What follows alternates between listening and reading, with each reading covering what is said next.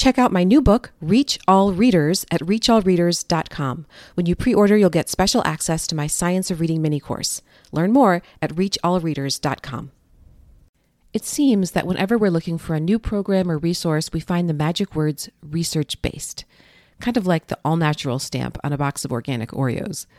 Rather than trust what everyone else says is research based, it's smart to acquaint ourselves with the research.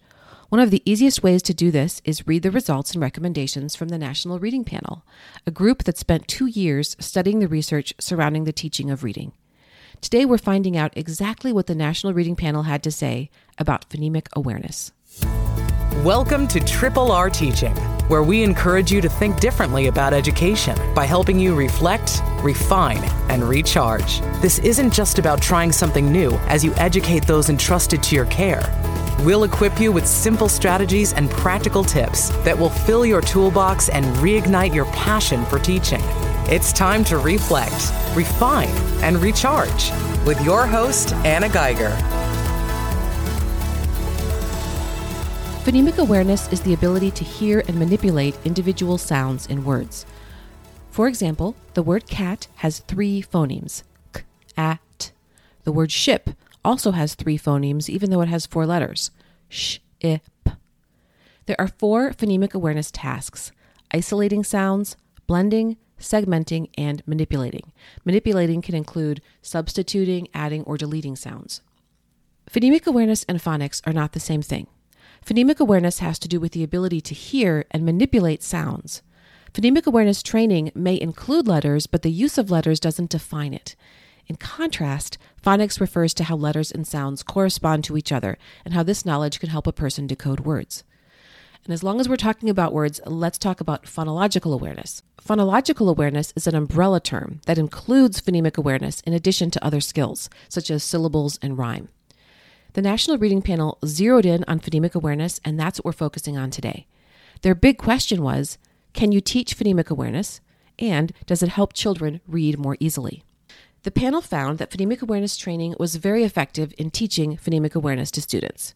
There were large effect sizes immediately after the training and over the long term. But that doesn't really tell us much, does it? It just means that teaching phonemic awareness means that they learn phonemic awareness. So what? Well, phonemic awareness training improved students' ability to read and spell over the long term as well. In fact, tests of word reading, non word reading, and reading comprehension all yielded statistically significant effect sizes. In other words, phonemic awareness training is very important for future success in multiple areas of reading. This is the key finding of the National Reading Panel, and therefore all beginning teachers of reading need to include phonemic awareness in their instruction. When looking more closely at those studies, here's what else the panel found. Programs that focused on one to two skills yield larger effects on phonemic awareness learning than those that teach two or three skills. Instruction that taught phonemic awareness with letters helped children acquire better phonemic awareness skills than those without letters. Those students also did better with spelling. Teaching in small groups produced larger effect sizes than teaching children individually or in whole groups. And also good to know Low SES children can benefit as much from training in phonemic awareness as middle to high SES children, despite being phonologically or culturally different. I'd like to highlight an important note from this report. Quote, it is important to note that acquiring phonemic awareness is a means rather than an end. Phonemic awareness is not acquired for its own sake, but rather for its value in helping children understand and use the alphabetic system to read and write. This is why including letters in the process of teaching children to manipulate phonemes is important. End quote. A lot of times we hear that phonemic awareness is only that which can be done in the dark, that it doesn't include any print. But phonemic awareness can and often should include print so that children can make the connection to the alphabetic principle. Now, what does the panel's meta analysis not tell us? It does not tell us exactly how phonemic awareness instruction should be taught. It doesn't tell us exactly how much time to spend on it. It also doesn't answer some of the current questions in the science of reading community. Should we only do phonemic awareness with letters? How much time do we need to spend on advanced phonemic awareness skills like phoneme manipulation? Do we need to jump right past syllables and rhyming and go straight to phonemic awareness in kindergarten? These are all points of debate in the science of reading community, and they won't be settled until a robust body of evidence has been established. For now, keep in mind this summary from Timothy Shanahan referenced in the show notes.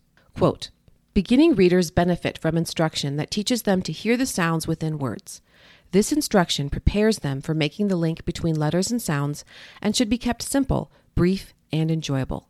Phonemic awareness is taught through language songs and games and other activities that encourage students to listen for the sounds within words. Students will have successfully accomplished learning phonemic awareness when they can fully segment words with ease. For most children, this can be accomplished during kindergarten or first grade. End quote. I'll be sure to share Shanahan's article as well as the National Reading Panel report and a link to an excellent phonemic awareness curriculum that incorporates letters called Road to the Code. You can find the show notes at themeasuredmom.com forward slash episode three. That's all for this episode of Triple R Teaching. For more educational resources, visit Anna at her home base, themeasuredmom.com, and join our teaching community. We look forward to helping you reflect, refine, and recharge on the next episode of Triple R Teaching.